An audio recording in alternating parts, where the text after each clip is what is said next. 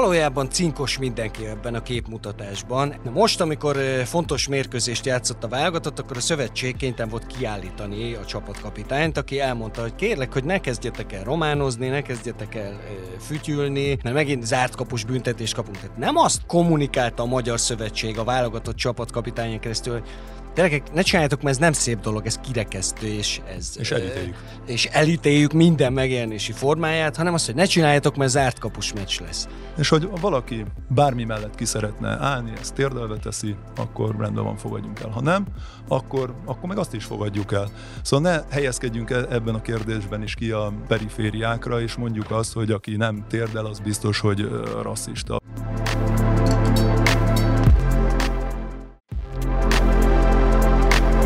Sziasztok, ez itt a 444. oldal a könyves podcastunk, és a mai beszélgetés apropóját a Szépség a sportban, Tömeg a stadionban című könyv adta. Az író Hans Ulrich Gumbrecht, és magyarul idén jelent meg a könyv a kiárat kiadónál. A könyv a tagadhatatlanul sportimádó Gumbrecht személyes sport élményeivel teletűzdelt, sokszor filozófikus írás, hogy a sportban rejlő szépség élvezete miért olyan, mint amikor műalkotásokban gyönyörködünk, vagy hogy miért váltak majd, hogy nem szakrális helyek ki a stadionok, vagy például, hogy az ókor óta miért hősök példaképek a sportolók. Itt van Hrutka János, szerintem a hallgatóink többsége ismer, de azért elmondom, hogy volt válogatott labdarúgó, többszörös magyar bajnok, egyszeres német bajnok, és a legmagasabb szinten a BL-ben is játszott el. Szevasz, köszi. Köszönöm szépen a Elfogadtad a meghívást. És Márta Bence, aki azt kérte, hogy annyit mondjak, sportújságíró, de nem ma kezdett, szevasz. Köszönöm a meghívást, sziasztok. No, én arra gondoltam ezt a könyvet olvasva, hogy ezeket a kérdéseket, vagy kérdésköröket, amiket az imént említettem, én megpróbálnám inkább lehozni egy jobban átbeszélhető síkra, elsősorban a könyv nyelvezete miatt, és én azt gondolom, hogy mind a ketten talán leginkább a fociban vagytok szakértők, el is mondhatjuk, hogy ez a legnépszerűbb sport jelenleg, úgyhogy ezek fogják jelenteni nagyjából a kereteket. Egy picit távolabbról kezdek, és hogy szerintem biztos megkaptátok már életetekben ezt a kérdést a maga egyszerűségében, akár még vádlón is, és akkor megpróbálom ezt mondjuk olyan hangsúlyal feltenni, hogy ti mit szerettek a fociban? Melyik kötökkel kezdjük a játékossal, vagy az újságíróval? Pozícionálnám magam szurkolóként inkább, mint újságíróként, és akkor azt mondom, hogy nagyon sokat gondolkodtam ezen, és nagyon sok embernek az okosságait olvastam el erről, és a konklúzió általában az, hogy azért a futball a legnépszerűbb sport, mert az a legnehezebb sport, az egyetlen sport, amit lábbal játszanak, az összes többi csapatsportot kézzel játszák. És így, mint a legnehezebb sport, nyilván jobban is vonza az embereket. Egy gólnak mindig sokkal nagyobb jelentőség jelentősége van a futballban, mint bármelyik másik sportágban, és nem csak azért, mert kevesebb van belőle. Másrészt pedig a legkevésbé eszközigényes sportok közé tartozik, tehát biztosan ti is megéltétek azokat az időket, amikor a suliba az a fele leraktátok a két iskolatáskát, és meg volt a kapuán, csak egy labda kellett, és lehetett focizni. Ez is bejátszott abba, hogy a világ legnépszerűbb sportja lesz. Szerintem röviden így összefoglalva, a nagy képet tekintve ennyi, aztán ehhez még egy millió dolog csapódik. Nekem picit egyszerűbb talán a válasz mindenre, hiszen a labdarúgás labdarúgás szeretete egészen kiskoromba kialakult, azon túl, hogy ugye nem is volt nagyon más játékom, mint egy pöttyös labda, azon túl édesapám fanatikus futballdrukker volt, ő is a családi hagyományokat próbálta továbbvinni, ez sem titok, hiszen nagyon sok helyen is mondtam, már hatalmas Ferencváros drukker volt, és egészen kiskoromtól kezdve rendszeresen vitt ki mérkőzésekre, magyarul a közösség részévé formált és, és exakt irányt mutatott, és nyilván onnantól kezdve, hogy hogy hat éves koromban elkezdtem magát a, a játékot is űzni, személyesen űzni, onnantól kezdve kitöltötte a minden napjaimat, úgyhogy nem is nagyon tudtam volna elugrani a labdarúgás szeretet elől. Mert legyünk ősznék, azért nekünk nem nagyon volt más lehetőségünk, szóval most annyi impulzus közül választhatnak a fiatalok, annyi mindent kipróbálhatnak, annyi fajta közösséghez tartoznak, hogy nem biztos, hogy ezen lehetőségek közül feltétlen a sport az, ami az első helyen áll. Bocsánat, egy gondolat, amit itt Rudit hallgattam, és eszembe jutott valami ezzel kapcsolatban, hogy a rajongásnak a leképezése. Azért ez is sok mindent változott, én már öreg vagyok, tehát engem kevésbé érintenek meg ezek a dolgok, de amikor Cristiano Ronaldo-t leigazolta a Juventus, akkor Andrea Agnellinek, a Juve elnökének volt egy ilyen nagyon hosszú nyilatkozata, hogy változnak a szurkolói szokások, és azt mondják, hogy a fiatalok már nem csapatokat követnek, hanem játékosokat.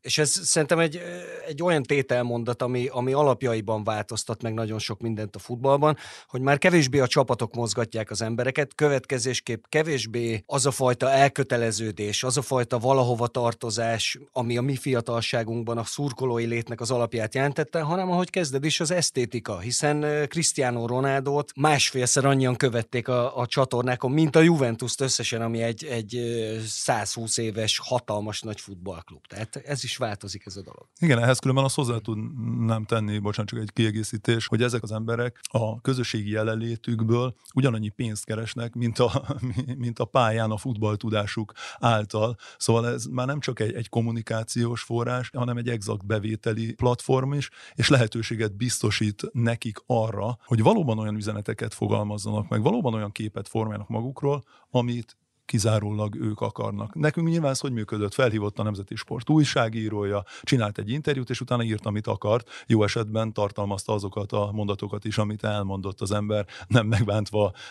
senkit, de hogy a közönséghez való eljutása az nyilván egy sokkal hosszadalmasabb folyamat eredménye volt. Itt meg azon nyomban exakt információk érkeznek a kedvencektől. A közösségi média hazugság. Tehát az, hogy van egy ember, most maradjunk akkor Cristiano Ronaldo-nál, őt nem hoz közelebb, nem ismered meg őt, mint embert, abból, hogy kiposztol olyan dolgokat, nyilván nem is ő, tehát ezeket pontosan tudod, hogy egy komplett csapat dolgozik azon, hogy senkinek ne lépjen a lábára, de azért olyan legyen, amit megosztanak, virális tartalom, Ronaldo kockassa, dekázik, stb ezekből nem jutsz közelebb, és olyannak tűnik, mintha benfentes információkhoz jutnál, de nem jutsz. Fogalmad nincsen arról, hogy ők milyen emberek, és borzasztó ritka az, hogy valamelyik sztársportoló olyan őszinte véleményt fogalmaz meg, ami aztán vitát gerjeszt, hiszen nem érdeke, hogy vita legyen, az az érdeke, hogy mindenki oda nyomja azt a lájkot neki. Szerintem régen több volt a, a, a személyes kapcsolat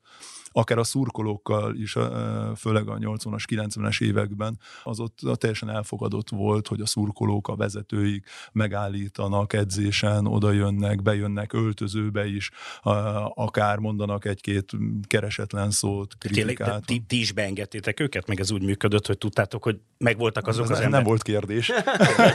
De hogy egyébként az megvolt, hogy vannak olyan szurkolók, vagy a szurkolóknak olyan vezetői, akiknek kvázi bejárásuk volt az öltözőbe hozzátok? Hát fogalmazzunk úgy, hogy a mindennapi életünknek a része volt a jelenlétük itt kialakul egy nagyon erős hovatartozás érzés. Akkor is, hogyha, hogy Bence említetted, ez nem feltétlenül csapatokról szól már, hanem egyénekről szól, és aztán hetente vagy hétvégente van egy komoly összecsapás. Tehát itt nem csak arról van szó, hogy te egyébként szereted-e azt a zenét, vagy szereted-e azt a festőt, hanem az egésznek van egy törzsi hovatartozás érzéssel átitatott valósága. Hát ennek a biturbo változatáról nyilván Rudi tud mesélni, hogy a pályán ezt hogy élik meg a játékos. Én a szurkolói részéről tudok beszélni, és abszolút jól foglaltad össze. Erről van szó. Ez az én törzsem, ezek az én színeim, én büszke vagyok rá, én szeretem őket. Van ez az olasz országban indult kifejezés, hogy ultra. Hozzácsapodott egy csomó ilyen negatív konnotáció, nem feltétlenül akarok belemenni. Valójában ennek a definíciója, ez azt jelenti, hogy azok a futball szurkolók, akiknek nem csak meccs napon fontos az a csapat. Én ilyen ultrának tartom magam, szurkolok egy csapatnak, az, az a csapat az a mindennapjaimnak a része. Minden hírt elolvasok, eh, okos okoskodok mindenféle fórumokat, amiket egy normál szurkoló csinál, és hála Istennek néha kijutok egy-egy meccsre is, mert nem a szomszédban van a csapat, amelyiknek szurkolok, és ez pont a legutóbbi Európa bajnokságon esett le, biztosan szembe jött veletek, és az a kép arról a svájci szurkolóról, szemüveges, magamban egy ilyen lucerni matek fizika szakos tanárnak kereszteltem, és ugye a mérkőzés izgalmában egyre kevesebb ruha lett róla, és a végén, és meccs végén van róla egy kép, hogy én magából kivetkőzve, teljesen e, megbolondulva szurkol a csapatának, én ezt, én ezt élem, és az jutott róla eszembe, hogy nagyon sajnálok mindenkit, aki ezt nem éli. Mert szerintem a legtöbb ember, aki nem, és most kilépve a futballból, mert bármilyen szurkoló, én Veszprémi vagyok, tehát nekem a kézilabda és hasonló élményeket garantált, aki ezt nem éli át, az lehet, hogy leéli az életét úgy, hogy ezt a fajta eufóriát nem éri át, és én ezért mindenkit sajnálok, mert ez egy borzasztó jó dolog. Mégis, mintha lenne egy ilyen értelmiségi kis új eltartás, hogy aki viszont ilyen életet él, hogy ott mintha valami nem lenne rendben. Már most nem tudom, hogy hogy volt, de nem próbálom valahogy tolmásolni a narratíven. Hát, hogy ez most valami helyet van-e az ember életében, ezt majd a, a pszichiáterem elmondja, hogy ez így van-e. Én nagyon boldog vagyok, hogy ez, hogy ez van az életemben, mert ez egy, ez egy olyan többlet, ami nem tudom például, hogyha az a fajta művészeti katarzis, amit egy, egy festménynek a látványa, vagy egy zeneműnek a hallgatása okoz másban, azt hozza nekem az, hogy ha gólt lő a kedvenc csapatom. Különben pont a könyvben olvast láttam ezt a, a részt, ahol ugye Gumbrek még Nietzsét is idézi, hogy már ő is a művei kezdeti szakaszában ugye nyájöztönhöz hasonlította a csoportosulást, a közösségbe olvadás vágyát, ahol az individum teljesen e, eltűnik, és valahol e, ez jön ki a futballban is, és van egy ilyen lenézés azért, legyünk őszintén, a mai napig Magyarországon azért ez egy teljesen erős narratíva, hogy, hogy igen, hát a futball az a alsó és középosztály szórakozása, ami szerintem abszolút nem igaz, már, pláne, hogyha belegondolunk mondjuk akár a Champions League-nek, a bajnok ligája, a döntőjének például a jegyáraiba, vagy akár Magyarországon is a nagyobb sportesemények jegyáraiba. De hogy ez a kritika, ez a mai napig valós. Holott az azt ne felejtsük el, hogy amikor a sport ugye a 19. században elindult a, a saját útján, amikor megalakult a Magyar Atlétikai Klub is 75-ben, hogy az keresztény nemesség lehetett, csak kizárólag a tagja az egyesületnek, szóval az abszolút a, a felső úri rétegnek volt a szórakozás foglalkozása, és utána a futball elterjedésével szépen lassan alakult át, helyi kötődéssel a közösségek egybeolvasztására, tulajdonképpen ugye ez a helyi szerveződés, helyi sportkluboknak a kialakulása. Ez egy azért nagyon-nagyon érdekes és borzasztó fontos gondolat, amiket most eh, Ruditól hallottunk, mert körülbelül a 80-as évek vége óta próbálja mindenki megfejteni, hogy mi baja van a magyar futballnak. Írtak róla 200 könyvet, és a legnagyobb tótumfaktumok is próbálnak rájönni az igazság az ott van valahol, ahol Rudinak a gondolata kezdődött. A 40-es években gyakorlatilag tanítottuk a futballt. A magyar zsidó kávéházi réteg szerte Európában tanította a Dunamenti iskolát. Na most ugye a fasizmus a zsidókat terelte el a futball környékéről, a kommunizmus meg az intellektust. És itt, itt a válasz arra, hogy hova tűnt a magyar futball, hova tűnt az innováció. Hát eh, nem azért volt a magyar futball olyan hihetetlenül magas szintű, mert jó futballistáink voltak, nem az innováció miatt, azok miatt a, a taktikai finomságok, edzéselmélet, játékosoknak a pozíciója teljesen rendhagyó helyeken. Különben, amit nem is tudtam, bocsánat, tényleg csak egy apró eh, gondolat, mert szembe jött a, velem a reggel, hogy amikor elkezdődött a budapesti kluboknak a kialakulása, hogy akkor Budapest lakosságának a 25%-a zsidó vallású volt még, úgyhogy sokan ugye az MTK alapítását teljesen jogosan sorolják ugye a zsidó közösséghez, de például ugye 85-ben az Újpest kialakulásában is nagy részt vállaltak a sportélet fellendítéséből, és utána csak ugye a 19. század végén kezdődött ugye Ferencvárosban az, hogy a sváb alsóbb középosztály is klubot tudott alapítani magának. De hogyha van ennek, a, ahogy az író is fogalmaz, ennek a megvetésnek egyfajta intellektuális hagyománya, akkor bennem azért most, hogy beszélünk, fölmerül a kérdés, hogy ez a tömegnek szól, vagy a focinak szól? Hm. Hát messziről kell kezdeni ezt a választ szerintem. A 80-as években ugye a Margaret Thatcher által irányított brit kormánynak tulajdonítják sokan azt, hogy az északi iparvárosokban, Birminghamben, Liverpoolban borzasztó komoly társadalmi problémák lettek, aminek az lett a következménye, hogy a, a, az a leges, legalacsonyabb réteg, amiről beszélünk, az ott kereste a saját identitását, és azt az egy csoportot, amelyik nem vetette ki magából, ezekből lettek a futballhuligánok, aminek ugye aztán szépen lassan a következménye lett helyszel, ugye az európai vonatkozásában a szörnyű tragédia, és részben ilyen társadalompolitikai, részben gazdasági okai is vannak annak, hogy ez a legalsó réteg oda csapódott a futballhoz. Tulajdonképpen belőlük lettek azok, akik miatt egy kicsit létező dolog ez az ilyen társadalmi, hát hogy mondjam, ilyen kicsit lenézés, talán nem is kell lennie szebben mondani. És aztán egy időre szerintem ez a réteg, ez ki is szorította azt a réteget, amelyik gyakorlatilag az intellektusát és az intellektuális hátországát biztosította a futballnak.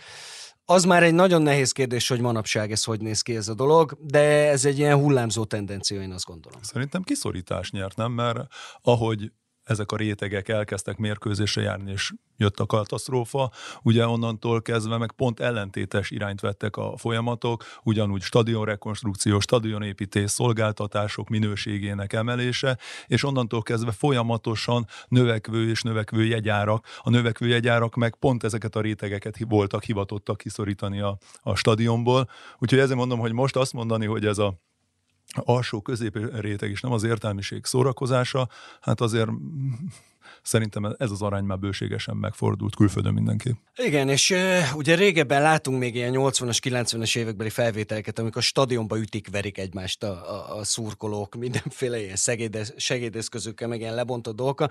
Hát ilyen már nincsen, járok külföldre meccsre egy olyan országba, ahol elég erős az ultra kultúra egyébként, és például egy Inter Milán meccsre, arra a metróval együtt érkezik a két szurkolótábor. Oké, okay, hogy ott van egy ilyen megbeszélés is, hogy nem bántjuk egymást, mondjuk ez Rómában nem így van, azért ezt tegyük hozzá, de valóban igaza van Rudinak, hogy egyszerűen egyre távolabb kerül ez a réteg a futballtól, és kinevel olyan vadhajtásokat, aminek már igazából semmi köze a futballhoz, mint az Ustafka, nem tudom a hallgatók közül, nem biztos, hogy sokan tudják, ez egy kelet-európai találmány, két szurkolótábor lebeszéli, 20-20 ember találkozik az erdőszél, télen, és addig ütik egymást, amíg csak az egyik csapatból állnak emberek. Már Lengyelországban azt úgy csinálják, hogy mentő van ott, meg... Tehát a stadionból elvitték a, igen. nem tudom, külterületre valahova az erdőbe, és akkor ott lejátszák egymást. Egy kontrollálhatatlan helyszíre nyilvánvalóan. Igen, és közben meg a stadionban pedig családok vannak, kisgyerekek vannak, tapsolás van. Bocsánat, de hogy azért szerintem mégiscsak van abból a szempontból egy kettősség, hogyha mondjuk a nagy világversenyekre gondolunk egy EB-re és egy, egy VB-re, akkor azok a képek, amiket a mérkőzéseken látunk, a legszínesebb, legvidámabb, tényleg, hát nyilvánvalóan gondolom, hogy azokat a képeket is kapjuk meg elsősorban, de hát azért megvannak azok az elemek, amelyek utána az utcán elindulnak, és iszonyú dolgokat tudnak művelni. Egyrészt nem szabad összemosni ugye egy nagyon kis rétegnek az elvetemült szórakozását a nagy tömeggel. Ugye ez az elmúlt időszakban sajnos pont velünk magyarokkal is azért előfordult. Én úgy gondolom, hogy ez a része abszolút jogtalanul. És azt sem szabad összekeverni, hogy aki esetleg az utcán randalírozik, az egyes ugyanaz, aki előtte a, stadionban a mérkőzést nézte, mert ha már a nagyobb világeseményeket vagy kontinenses zajlótornákat említetted, azért ott nem egyszer fordul elő, hogy egy csapatnak a szimpatizánsai közül bejutnak tízezeren a stadionba, és mellette 50 ezeren elkísérik őket, akik kint vannak az utcán, és a mérkőzés ideje alatt megállás nélkül alkoholt fogyasztanak, és nyilvánvalóan tömegben sokkal erősebbnek érzi magát az ember, és ennek a nem megfelelő szervezettsége, korlát nélkülisége vezethet oda, hogy, hogy esetleg egymásnak esnek emberek ahány mérkőzés van, akár a nagy világversenyeken, akár mondjuk a főbajnokságokban, és ezekhez képest amennyi botrányról hallani. Szerintetek azt ki lehet mondani, hogy az arány rendben van, és az élhető? Hú, de nehéz kérdés ez. Én azt gondolom, hogy a javuló tendencia az látszik, Látszanak a hátulütője is egyébként, mert stadionoknak a hangulatán azért érződik, hogy ahol ilyen csengő füllel jöttél ki mondjuk 5-8-10 évvel ezelőtt, ott már ilyen tapsikolásba ment át, ezt az nem szabad elfelejteni. Te szereted különben? Melyik részét? A tapsikolást, vagy hogy, a csöng a fülen? Hát, hogy jelentsük ki, hogy ezzel nyilván, hogy más rétegek tudnak kimenni a stadionokba, ezzel egy teljesen színházias jelleget öltött a legtöbb helyszínen a, ennek a tartalomnak a fogyasztása kérdés, és, és azt kell mondjam, hogy nem szeretem. Én azt szeretem, hogyha magából kivetközve üvölt az ember a stadionba. Nyilván az erőszak minden formáját én magam is elítélem, de én, én azt szeretem, hogyha, és azért még azért van rá példa szép számmal, tehát előfordul, és nem a stadion mérete határozza meg, mert egy pici stadionban is Rudi megerősíti, hogy van olyan, hogy, hogy az ember úgy érzi, hogy rádőlnek a falak minden oldalról de ez másképp működik más társadalmi közegekben is. Magyarországon mi még eléggé gyerekcipőbe járunk azzal, hogy kiszorítsuk azt a réteget, amelyik tulajdonképpen kimondhatjuk, hogy kicsészik a másikkal is, mert az elmúlt öt évben volt hány, négy, öt, hat darab zárt kapus meccsünk, amin lehetett volna akár olyan hangulat is, amilyen nem volt. És ebben cinkos a közeg is, mert Rudin kívül még egy futbalistát tudok mondani, aki rendszeresen hallatja a hangját ebben a kérdésben. A legtöbb játékos, a sztárok is úgy vannak hogy nem áll bele, mert a szurkolók ellen kell beszélnie, aki megteszi annak respekt, és hát bízunk benne, hogy, hogy lesznek még mások miért, miért, miért nem teszik meg? Szerintem nem csak ebben a témában, általánosságban a labdarúgás és a sporterén is nagyon kevés a, a beszélőfej. Magyarországon nyilván ennek a leg most nem azt mondom, hogy érthetőbb, de, de, de az egyik legismertebb oka az, hogy, hogy az érintettségük okán nem mernek beszélni. Azért azt ne felejtsük el, és akkor itt megint rengeteg területére tudnánk beszélni a sportnak, de én úgy érzem, hogy, hogy, hogy a sport azért nagyon keveset tesz azért, hogy a benne tevékenykedőknek, esetlegesen bármilyen mértékű eredményt elérőknek gondoskodjon arról, hogy a pályafutását befejeztével milyen területre tudjon tévedni, hogyan edukálják őket, mi lesz akkor, ha megsérülnek, hogyan fogják tudni folytatni a, a, az életüket. Tehát ez elengedi a, e- elengedi a visszavonuló sportolók kezét maga igen, a sport. És ennek, ennek szerintem a következménye az, hogy, hogy nagy számban,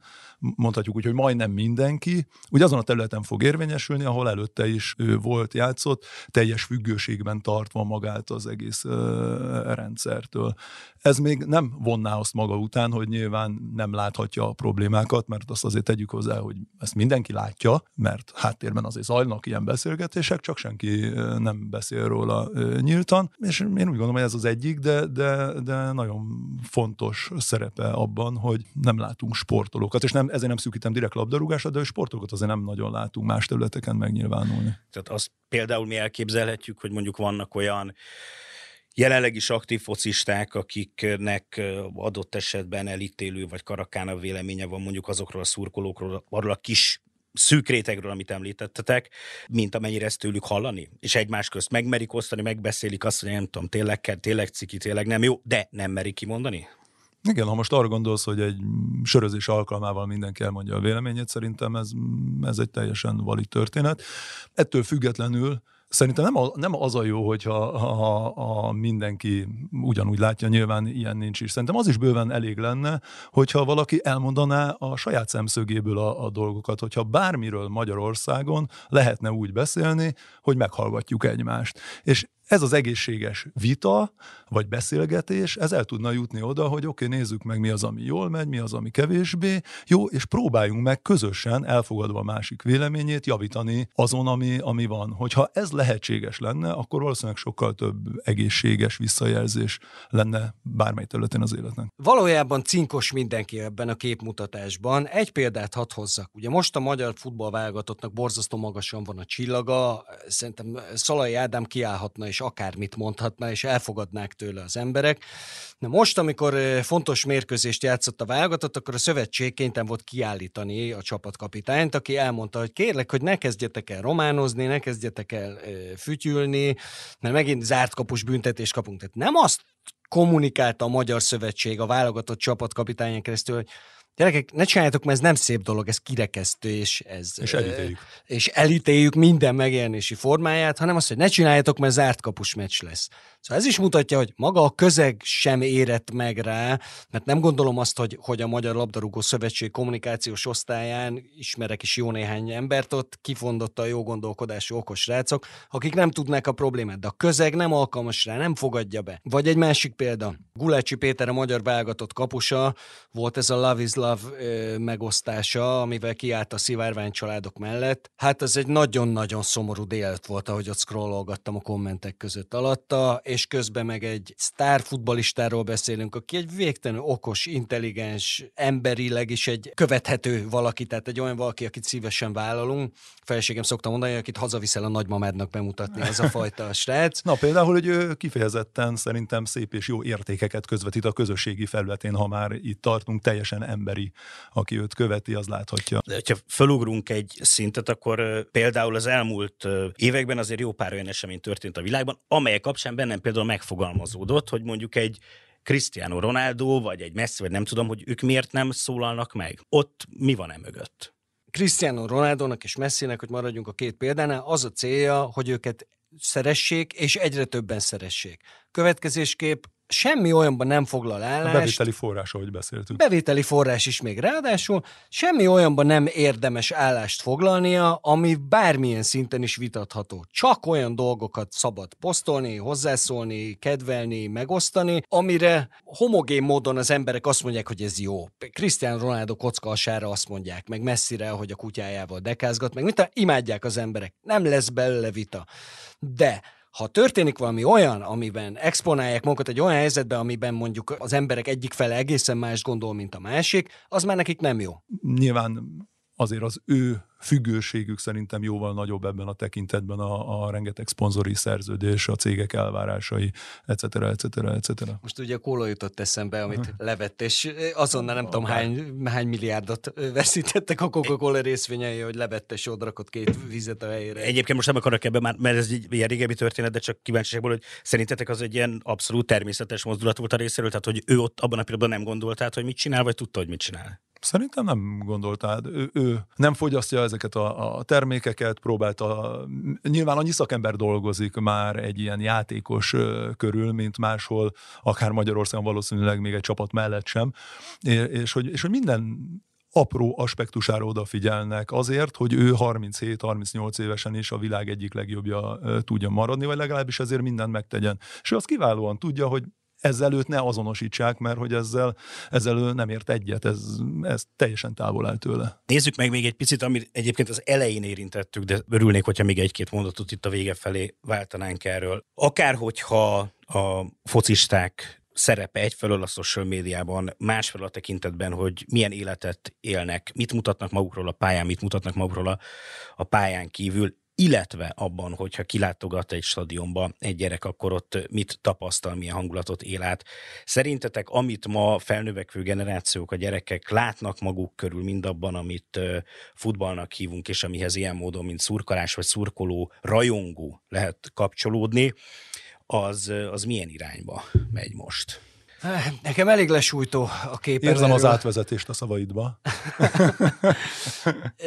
Nekem lesújtó a véleményem a, a világ jelenlegi állapotáról, és azt mondom, hogy az a kisgyerek, aki időben kikerül egy futballközegbe, és beszippantja magával, az sokkal boldogabb lesz, mint az a kisgyerek, akit nem de egy kicsit kilépve ebből azért azt mondom, ha valami beszippantja, ami őszinte érdeklődés, nem valami káros dologról beszélek nyilván, hanem legyen az zene, művészet, tánc, mozi, akármi, ha valami ilyen beszippantja, akkor az egy, az egy jó dolog, és az egy boldogabb életet feltételez, mint az ilyen jobbra-balra tengődő social médiában élő, és abból táplálkozó, azt szoktam mondani, egy lájkevő emberkék. Nekem ez, ez a választható?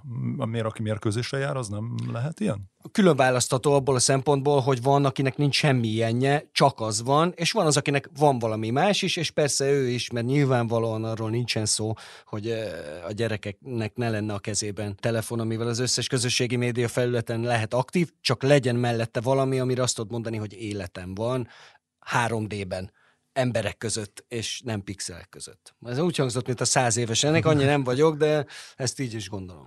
Én kicsit más honnan közelítem meg ezt, a, ezt az egészet, mert ha ez egy, ez egy kötelező dolog, hogy a gyerekeinket kivisszük, példát akarunk ezzel nekik mondani, és nekik a mi mintáinkat kell követni, térdelni, vagy kifütyülni a térdelést, vagy fújolni, vagy bedobálni, vagy bármiről olyan véleményt alkotni, amit mi képviselünk, én azzal nem tudok egyet érteni. Uh, mivel, hogy nyilván például a mi, mi családunkban ezt mindig tiszteletben van tartva az ő egyéniségük, és picit, és a gondolataik, és picit ezt, ennek a hiányát érzem ilyen, ilyen esetben. Hogy oda kimegyünk, ott már valamit, valamit követni kell úgy, hogy az az egyén, az a fiatal, az nem ismeri önmagát. Ez nem a saját elhatározása, nem ő az, aki, aki kialakít erről az egészről e, egy véleményt. Persze, ha ezt megtanítjuk a tiszteletre, megtanítjuk arra, hogy először ismerjen meg valamit, utána alakítson ki arról a valamiről vagy valakiről véleményt, az, azután nyilvánuljon meg, és az az ő szabad választása, az egy, az egy tök jó ö, folyamat. Viszont, hogyha bedobjuk egy olyan közösség, egyéniségbe, ami esetleg más értékeket fogalmaz meg, mint az ő egyénisége, az nem biztos, hogy jó irány. És ennek kizárólag a szülők, vagy a család a megteremtője, alakítója, Úgyhogy já- játékosoknak, vagy, játékosoknak, vagy a labdarúgó szövetségeknek ebben lenne nagyobb szerepe, hogy arról szót ejteni, beszélgetni, hogy hogyan jó, vagy érdemes, vagy emberi szurkolni. Hm. Hú, hogy hát, hogy ez kinek a felelőssége? Igazából nyilván a szülőké elsősorban, és nem gondolom azt, hogy Rudi gyerekei feltépik a műanyag székeket és behajgálják a pályára, akkor se, hogyha körülöttük 20 ugyanezt csinálják. De én továbbra sem gondolom azt, hogyha egy, egy híresen rossz szurkolói közegbe viszi ki egy egészséges, szerető, gondoskodó légkörben felnőtt gyereket. Jó értékeket kapó. Jó értékeket kapó gyereket. Őt nem az fogja beszippantani, hanem amivel kezdtük a beszélgetést, az esztétikum, a, a hangulata az egésznek. Fütyülés, térdelés. Mit gondoltok erről? Kezdjem én? Kényesebb a... Egyrésztről szerintem már az, hogy beszélni kell róla, a, számomra furcsa, mert hogy miért nem csinálhatja mindenki azt, amit, amit szeretne. És hogy valaki bármi mellett ki szeretne állni, ezt térdelve teszi, akkor rendben van, fogadjunk el. Ha nem, akkor, akkor meg azt is fogadjuk el. Szóval ne helyezkedjünk e, ebben a kérdésben is ki a, a perifériákra, és mondjuk azt, hogy aki nem térdel, az biztos, hogy rasszista. Vagy aki kifütyüli, az rossz, mert hogy akkor az nem foglal állást vagyis épp az, hogy állást foglal a rasszizmus elleni kiállókkal szemben. Szóval nem, nem lehet ilyen következtetéseket levonni, és hagyni kellene, el kellene ugyan, ugyanúgy, amit említett Bence és mikor Gulácsi Péter megnyilvánult, és akkor mi van? Hát ez volt a véleménye, köszönjük szépen, kocincsunk egy rövid italal, és menjen mindenki a saját útjára. A kifütyüléssel szerintem az az egyetlen egy probléma, vagy a legnagyobb probléma az, hogy, hogy a kifütyülés az ebből a szempontból már egy sokkal exaktabb vélemény eh, nyilvánítás. És azt sem szabad elfelejteni, hogy, hogy itt is nagyon fontos szerepet játszik az, hogy ki mit és hogyan kommunikál ezzel kapcsolatosan. Én pont a, olvastam egy politikai vezetőnek a, a megnyilvánulását, ahol még mindig a rabszolgasághoz, rabszolgasággal próbáltunk párhuzamot vonni, holott ennek az egésznek semmi köze a, a, a rabszolga, rabszolgasághoz, vagy rabszolgatartó nemzetekhez, és hogy nagyon, ahelyett, hogy inkább elmondanánk, hogy ez az egész miről szól, hogy az emberek megértsék, pontos információkkal rendelkezzenek, és utána ők döntsék el, hogy hogyan nyilvánulnak meg ezzel kapcsolatosan, ahelyett még ássuk tovább ezeket az árkokat, és, és így Ugye na- nagyon sokan George Floydnak a halálához kötik a, az egészet, holott nincsen közük hozzá. Ugye George Floyd halálával csak felerősödött tulajdonképpen a, a térdelésnek a, a terjedési sebessége, de ez tulajdonképpen két amerikai focistához kötődik, akik először nem is térdeltek, hanem ülve, tiltakozva a feketék elleni erőszak ellen, és ennyi, és ez 2016-ban történt, és leginkább akkor erősödött föl, amikor 2017 2007-ben Donald Trump beleállt a térdelő játékosokba, és, és, és utasította a klubokat, hogy mindenkit el kell bocsátani, aki ilyes formány véleményt formál, ezáltal nyilván még nagyobb popularitást kapott maga a, a kezdeményezés, és ez tényleg csak egy egyszerű kiállásról szól valami mellett. Az nyilván nem tett jót szerintem a, a, a, a sportnak, hogy ezt sok esetben kötelezővé tették, akár csapatoknak, akár közösségeknek, hogy elképzelhető, hogy hát egy csapaton belül is valaki így gondolkozik, úgy gondolkozik. Emlékezhetünk Wilfried Zahara, aki pont egy Crystal Palace West Bromwich mérkőzésen színesbőrű játékosként állva maradt, és, és mondta, hogy hát ez már neki egy picit túl mács, mert hogy itt sokkal jobban fel tudja hívni mindenre a, a, a figyelmet. Szóval mondom, mindenki csinálja, amit akar. Az alapgondolatom nekem is ugyanez. Megmondom teljesen őszintén, hogy borzasztó rosszul esett nekem hallani, hogy 30 ezer gyerek kifütyül valamit, amiről azt se tudja, hogy micsoda, és az első gondolatom az volt, hogy vajon hányan tudják közülük, hány hozza azt otthonról, hogy apuci kifütyülte, meg a bátyos is ugyanúgy kifütyülte a fekete pólójába, és ezért én is kifütyülöm, de olyan szívszorító volt hallani, hogy 30 ezer kisgyerek fütyül. Jó, azért ne egészen. vonjunk szerintem mindenkit, nem biztos, hogy volt 30 ezer hát, lehet, hogy annyi, annyi voltak a helyszínen, de hogy Igen, kim voltam, nem és úgy tűnt, hogy úgy mindenki. Hogy mindenki hát, hogy úgy kevesen, de ebbe benne van nyilván az is, hogy ott vagyok az osztálytársaimmal, vagy akikkel együtt focizom, és ők fütyülnek, én is fütyülök, benne benne van egy ilyen dolog is, de, de maga ez a helyzet nem tartom jónak a térdelést egyáltalán. Szerintem ugyanaz a képmutatás, és ugyanaz a, a, az ilyen Hát én magamban ilyen kicsit ilyen szélső liberálisnak hívom ezeket a dolgokat, mint ezt az egész woke mozgalmat, meg a cancel culture-t. Ezek mind olyan dolgok, amik annak köszönhetők, hogy az információs háború, ami zajlik körülöttünk, fegyvertelnek az emberek. És pont ezért ugyanúgy, még mondhatnám egy órán keresztül, de visszakanyarodok oda, ahol, ahol Rudi kezdte gondolatát, beszélgetni kell, és edukálni kell. Az embereknek tudniuk kell saját véleményt formálni, mert mindenki hazudik nekik. Hazudik a közösségi médiában Cristiano Ronaldo, hazudik az összes létező politikus, az, még a legjobb szándékú is hazudik, mert muszáj neki hazudnia. A tényeket keresni kell és a legtöbb ember sajnos nem jutott el odáig, hogy keresse a tényeket, és ezért a, a kényelmes hazugságot inkább elfogadják, mint a nehéz igazságot. Szép gondolat. Köszönöm. Márta Bence és Rutka János, köszi szépen, hogy itt voltatok. A 444. oldalt, könyves podcastot hallottátok. Fóris Mátyás voltam, két hét múlva újra találkozunk.